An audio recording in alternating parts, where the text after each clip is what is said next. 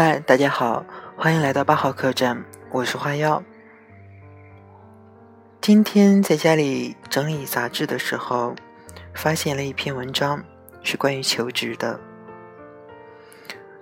我也曾经毕业过，也求职过，参加过大大小小的笔试、面试。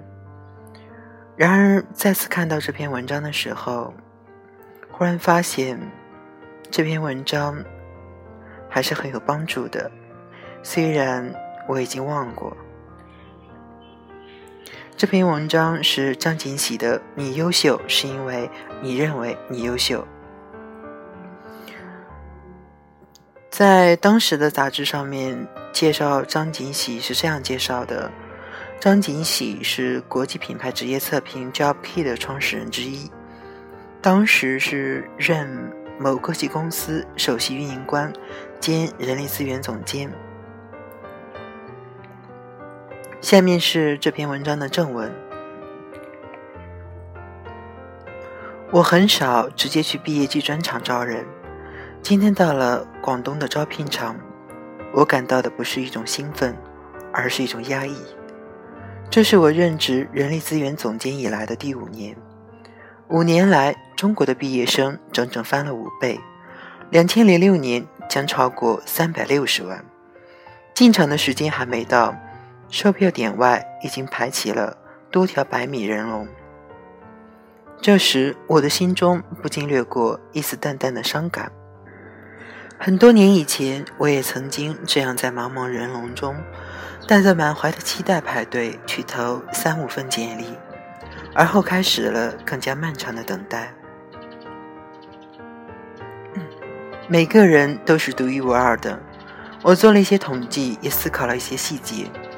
大学生自提的薪酬水平大致如下：研究生四千元以上，本科生两千到三千五百元，大专生基本都是提两千元以下。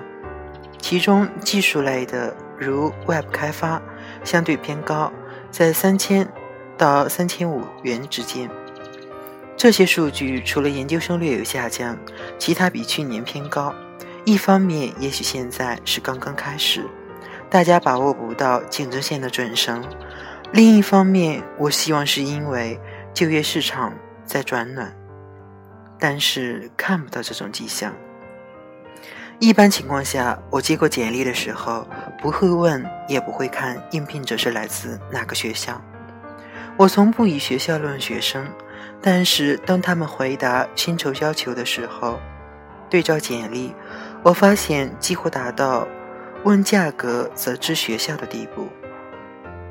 有几个技工类的大专生都是说八百元，我问他们，为什么你提这个数字呢？他们说：“因为我们老师说，我们现在的竞争力大概就是八百元。这种对学生批量生产统一价格的指导方针，令我为他们感到悲哀。老师的这一句指导，足以全面摧残他们三年来的系统教育和信心，也足以毁灭这个学校。不可否认，的确市场上是按照这个价格去招聘的，但是学生不是纯粹的产品。”每个人都是独一无二的，怎么可以做这种统一的指导呢？为什么不会有个别人更加有自信的提出一千、一千五元？今天我感受到的好学校和差学校的差别，最大和最根本的差别在于学生自信心的差别。我偶尔被邀去学校做讲座的时候，经常会对学生说一句话：“你优秀。”是因为你认为自己优秀。学生的自我意识、自我心理定位，会永远的影响他一生。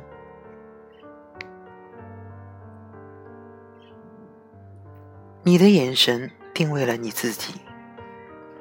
今天的面试，我给每个人的时间不会超过五分钟。如果你不假思索的用两句话描述你的优点，我去招你，也许一分钟就可以。有一个学生，本来我觉得不错，他只用一页的简历就表达了他的优势和特点。当我决定招他的时候，习惯的看了一下简历，却看不到他的学校名字。为什么没有写学校名？因为我的学校不怎么样。我还是问了他的学校，然后拿起笔，在他的简历中帮他写下他的母校，然后在他眼前竖起简历，有没有写错？没有。如果我是负责教育的，我有一大把足够大的铁锤，我会抡起来，把所有的中国学校都砸掉。因为现在不会有一个学校敢站出来说，我们学校是教做人的，全部都是教书的。当然，也有些学生非常善于推销自我，比如有个应聘网页设计的学生，因为他做的东西都是在学校的内部网，没法把作品展示给我看。他和我说：“我把作品放到一个叫“只有集”上，你可以看。”我决定通知他来上班。他是来自那些被人看成差学校的学生，但是他善于利用各种途径来表达他们的优势，成为他们赢得我的信任的关键。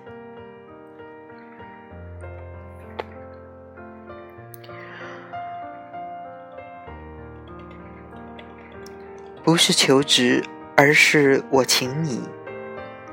总结今天的感受，我认为未毕业先失业，不是因为没有工作机会提供，而是就业能力结构失衡。就业难的关键，也不是因为毕业生多、教育水平下降，而是自我认知的能力模糊、就业信心和自我价值期望的下降。天之骄子的高傲姿态消失是好事，但取而代之的不是平衡心、平常心。而是一种自卑、浮躁和茫然。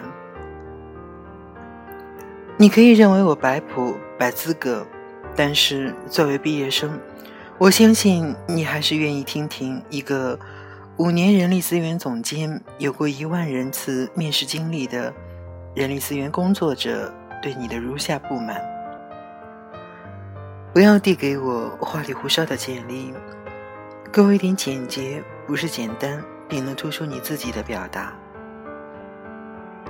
面对成千上万的求职者，你真的以为 HR 会去看你那封一百个人有九十九个差不多的求职信和装订的像书本一样的简历模板内容吗？